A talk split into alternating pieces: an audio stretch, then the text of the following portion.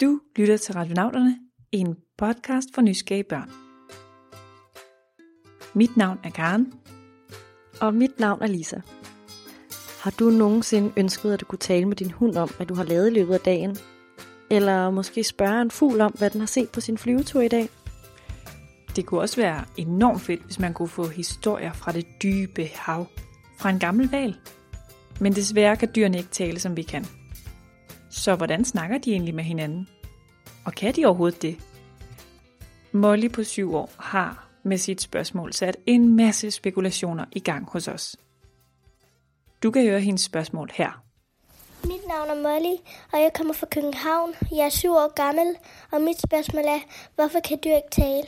Mine moster Lucy og onkel Per, de har en hund, og den vil jeg rigtig gerne kunne tale med, fordi jeg er rigtig glad for den. Det kan jeg godt forstå. Er det virkelig kun i tegnefilm, at dyrene kan tale? Salytten, måske kan du hjælpe os. Søg efter dyr og tale. Søg efter dyr og tale.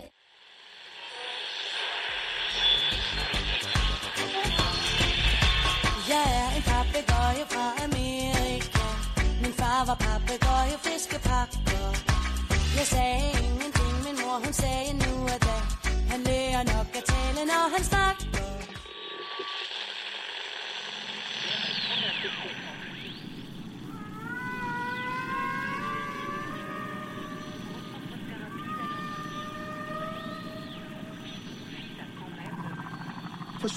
7-17 for 7 Den hund kan tale. Den hund kan tale. Papegøjen fra Amerika. Den kan i hvert fald tale. Og også mange andre papegøjer. Men de er vel de eneste dyr, der egentlig taler. For at hjælpe os har vi mødt en mand, der kan tale med dyrene. Eller i hvert fald nogle af dem. Det er natuglen. Det er en lille horneugle. Det her er Torben Dabelsten, som er professor på Biologisk Institut på Københavns Universitet. Hver dag prøver han at blive klogere på, hvordan alle mulige dyr kan snakke med hinanden. Det allerførste, vi spurgte Torben om, var, hvorfor dyr ikke kan tale. Det har de ikke brug for, er der jo nok nogen, der vil svare. Men altså, de kan rent fysisk ikke tale. Vi laver vores talesprog i halsen og munden, men fordi et dyrs hals er bygget op på en anden måde end vores er, så kan de simpelthen ikke lave de samme lyde, som vi kan. Men dyrenes verden er magisk. De kan både høre, dufte, se og endda mærke ting, som vi mennesker ikke kan.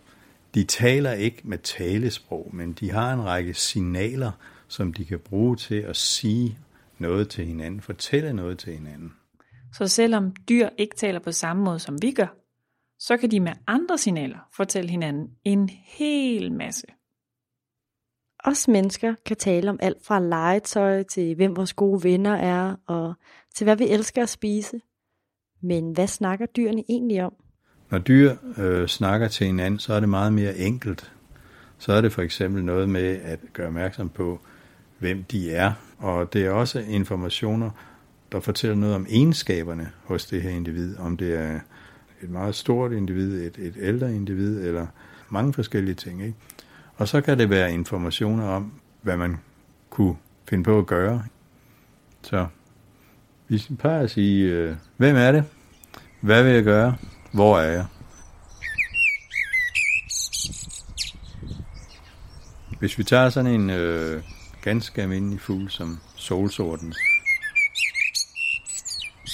så indeholder den sang faktisk rigtig mange forskellige informationer. En solsort sang, den lyder jo forskelligt fra alle andre fuglearters sang, så derfor så kan vi sige, når vi hører en solsort synge, så får vi at vide, at det faktisk er en solsort. Og vi får også at vide, at det er en han, fordi hunden synger ikke på den måde. Og vi kan også få noget at vide om, hvor gammel hanen er, fordi jo ældre den er, jo mere kompliceret bliver den sang. Solsorten taler faktisk til flere på én gang.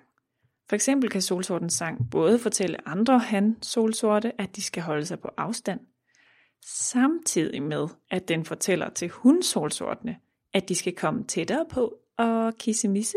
Alt det fortæller solsorten, når den synger.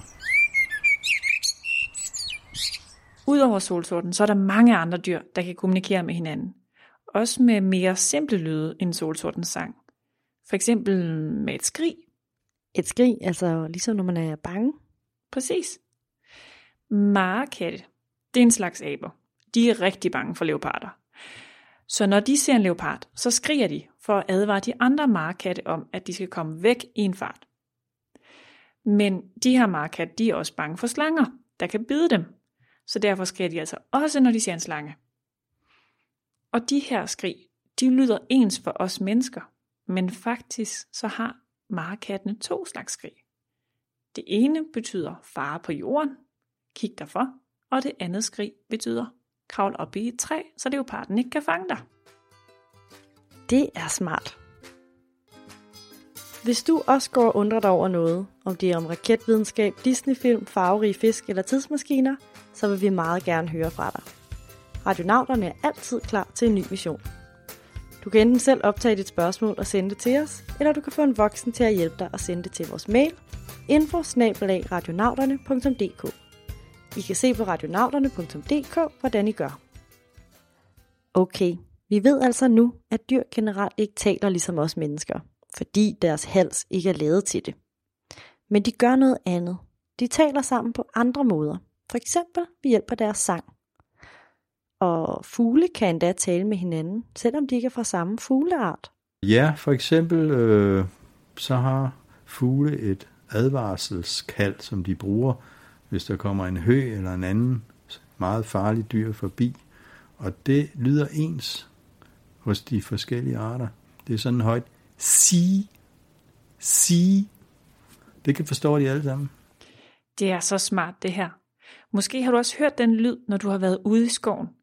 Det larmer rigtig meget, når de små fugle advarer hinanden om en fare. Sidst jeg hørte det, så så jeg faktisk en ule. Det var den, som de små fugle advarede hinanden imod. Så det er altså et godt trick, når du hører de her fuglelyde, hvor at man kan høre, at fuglene de er meget oprørte. Så skal du bare kigge op og holde godt øje, for der er nok en rigtig stor, flot rovfugl lige i nærheden. Uh, det er et godt tip. De fleste dyrelyde kan vi høre. Vi kan høre hunden, der gør, heste, der vrinsker, og katte, der miaver. Men hvordan siger en elefant? Mm, en elefant? Jamen, en elefant, den, den trutter ligesom sådan... Dut! Mm-hmm. Ja, den trutter i snablen. Men faktisk så siger elefanten også en anden lyd, der lyder lidt hen af sådan en... Det er en meget, meget dyb brummelyd. Og noget af det kan vi godt høre, som det vi lige hørt her. Men der er en hel masse af lyden, vi ikke kan høre, fordi den er i sådan nogle meget, meget, meget dybe toner, som vores ører ikke kan høre. Men Lisa, selvom elefanten er et kæmpe dyr og kan lave den her dybe, dybe lyd, så er det faktisk ikke det mest højrystede dyr. Det er faktisk flagermusen. Nå, flagermusen. Men den siger da ikke noget særligt. Jo, men du kan ikke høre det. Fordi lyden den er så skinger og høj i tonelejet, at vores menneskeører slet ikke kan høre den. Og hvis vi kunne høre den, så ville det gøre sindssygt ondt i vores ører, for lyden er nemlig helt vildt kraftig. Det er højere end en rockkoncert. Det er jo helt vildt, at flagermus kan sige sådan nogle høje lyde. Der findes altså mange eksempler på dyrelyde, som vi ikke kan høre. Lyde, som enten er så dybe eller så høje, at vores menneskeører ikke kan høre dem, men som kan være meget høje for det øre, der kan opfange lyden. Men nu er det blevet tid til en udfordring. Ud over sine store, store ører, så bruger elefanten indimellem en anden kropsdel til at lytte med. De er noget, som en elefant har fire af, og så sidder de i virkeligheden så langt væk fra hovedet som overhovedet muligt. Kan du gætte, hvad det er? Vi vender tilbage med svaret senere i programmet. Men altså, der er også nogle dyr, som taler med hinanden uden så mange lyde. Jeg tror, det er noget med øjenkontakt, halekontakt, ørekontakter og viskontakt. Eller de viser hinanden ting.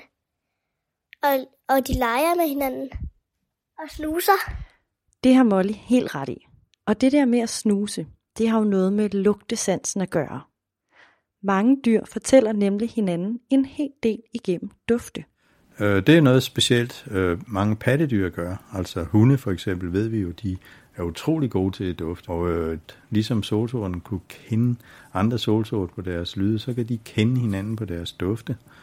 Og når de tisser for eksempel, ikke, så efterlader de information om, at de har været her. Når andre så kommer forbi, jamen så går de lige hen og skal snuse der, hvor den sidste hund har været. Ikke?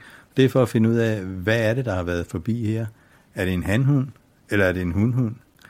Og hvis det er en hundhund, jamen så bliver det straks interessant, fordi det kunne jo være, at den hundhund var i løbetid. Så ville den også kunne dufte det. Så der kan være rigtig mange informationer i dufte, der afsættes i dyrs urin. Alle, der har en hund, ved, at hunde går altid hen og lugter til andre hundes tis og lorte. Det ser altså ikke ligefrem appetitligt ud, men hundene får meget at vide ved at dufte til den anden hunds mm, efterladenskaber. Og det er lidt svært at forestille sig alt det, de kan forstå gennem lugte. Hunde har helt andre og mange flere lugteceller, end vi mennesker har. De kan altså ting med dufte, som vi slet ikke kan forstå. Det er lidt vildt. Tænk, hvis vi skulle få dagens nyheder ved at snuse til tis. Det ville jeg godt nok ikke have lyst til. Til gengæld kunne jeg godt tænke mig at snakke sammen, ligesom fiskene for eksempel gør det. Altså der er jo rigtig mange dyr, som, som øh, benytter farver i deres øh, måde at snakke med hinanden på. Og det gælder både fisk og pattedyr og, og fugle. Det har også betydning, hvordan farverne bliver brugt. Om de sidder på nogle bestemte kropdele, som bliver vist frem for eksempel. Eller om man bevæger sig og hopper rundt på en speciel måde og indtager en speciel kropsstilling. Og det er ligesom med lyd, de farver er med til at fortælle, hvad det er for en art, vi har med at gøre, ikke? om det er en han eller en hund. Så er der altså en god grund til, at fiskene har så mange farver. Farverne på en fisk kan fx vise, om den er sund og stærk, og dermed tiltrække hunderne. Lisa, det her, det minder mig om dengang vi var ude at dykke. Kan du huske det? Det kan jeg i hvert fald. Er skønt. Havet er skønt.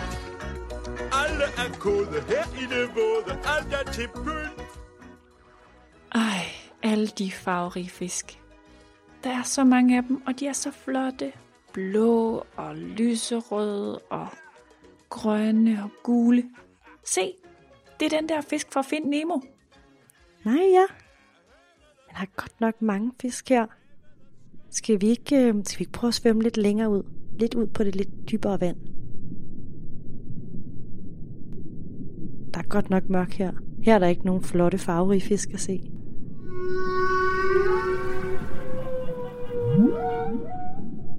Men kan du høre det, Karen? Ja, det lyder lidt mystisk, men faktisk meget smukt. Ja. Det er pukkelvalernes sang. Hvad synger de om? Sangen har alle mulige former for lyde, og de er så komplicerede, at man endnu ikke helt ved, hvad valerne egentlig synger om. Men man mener, at hanvalerne bruger sangen til at tiltrække hunderne og til at de andre hanner skal holde sig væk. Men sangen kan også bare være en del af en helt almindelig hverdagssnak.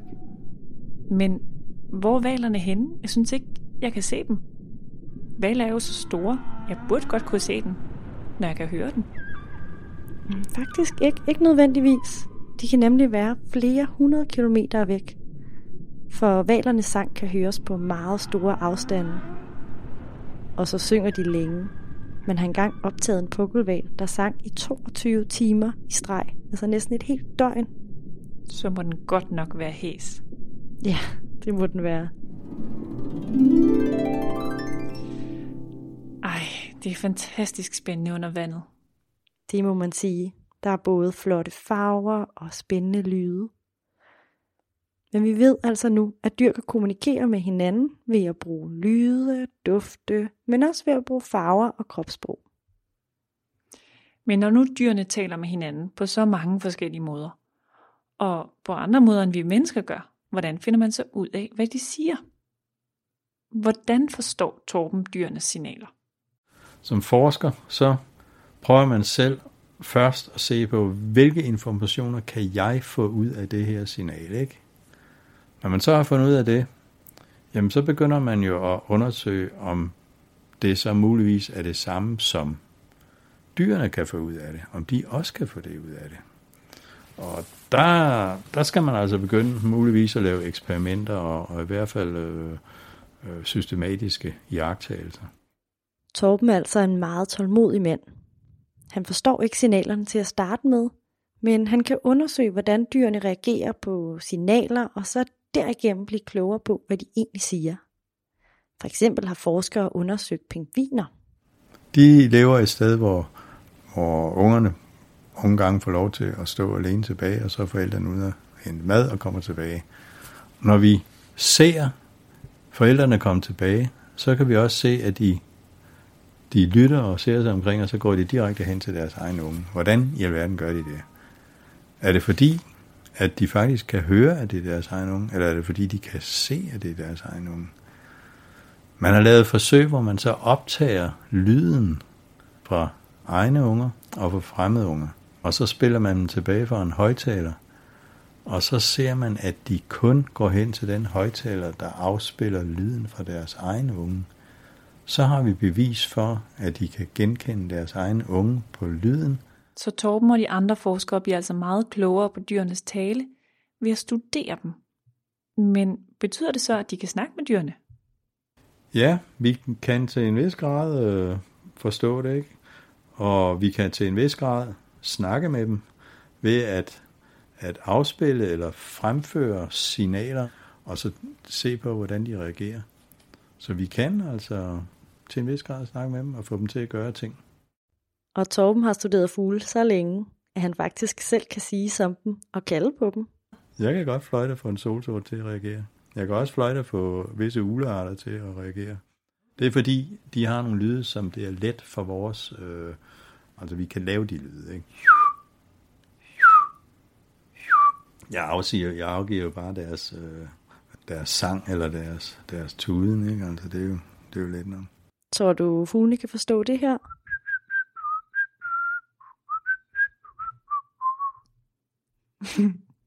Vi kan altså lære nogle af dyrenes signaler, og på den måde kommunikere en lille smule med dem. Men hvad med dyrene? Altså, jeg havde jo en hund, der hed Aslan, og den kunne godt forstå, når jeg sagde sit eller plads.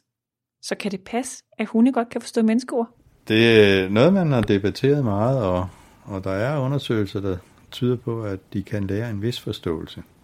Øh, normalt så mener man dog, at det de mest lægger mærke til, det er tonelejet. Ikke? Men altså også selve lydene. De kan jo lære at adlyde kommandoer, som er sæt dig, eller gør et eller andet, eller sådan nogle ting. Det er den måde, man kan tale med dem på. Hunde forstår nok ikke selve betydningen af de ord, vi siger, men mere den måde, vi siger ordene på. Så hvis du har en hund derhjemme, kan du prøve at sige en af de sædvanlige kommandoer, men skift ordet ud med noget vulapyk, der lidt lyder på samme måde, og så se, om den stadig reagerer på det. Men hvis nu vi leger, at man rent faktisk kunne tale med dyr, hvad vil du så spørge om? Molly er jo helt vild med hunden, så hun vil spørge om det her. Hvad de vil have, og hvor de vil blive kløet. Om det var på maven, eller hvor de bedst kunne lide det. Det er også et godt spørgsmål. Hvor er Molly sød ved sin mosters hund? Så, nu er det blevet tid til, at vi skal have afsløret, hvad det er, elefanter kan lytte med, andet end deres store ører. Har du gættet det? Det er lidt skørt, men det er faktisk fødderne. Elefanter bruger deres fødder til at lytte med. Igennem fødderne så kan de opfange vibrationer i jorden, langvejs fra. Og så kan de på den måde finde ud af, hvem der er på vej. Det er ret sjovt.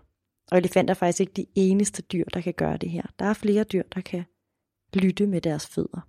Ja. Noget jeg synes er vildt, det er, at både elefanterne og valerne, og for den sags skyld flagermusene, de kan sende lyde så langt væk, at de kan kommunikere med nogle dyr, der er mega, mega, mega langt væk. Det tror jeg slet ikke, vi mennesker kan. Andet end hvis vi ringer og så snakker i telefon. Mm, vi er nødt til at snyde lidt, hvis vi skal snakke med nogen langt væk. Og så synes jeg også, det er utroligt spændende med alle de her, ja, både lyde, men også dufte og alle de informationer, dyrene sender til hinanden, som også mennesker bare slet ikke kan forstå, fordi vi ikke har gode nok næser eller ører eller øjne eller hvad det er. Men nu er det desværre noget dertil, hvor radionauterne er ved at være slut. Og vi vil gerne sige en stor tak til Molly for det spændende spørgsmål. Og I skal huske, at I kan finde os på vores hjemmeside, radionauterne.dk og på Facebook. Tak fordi I lyttede med.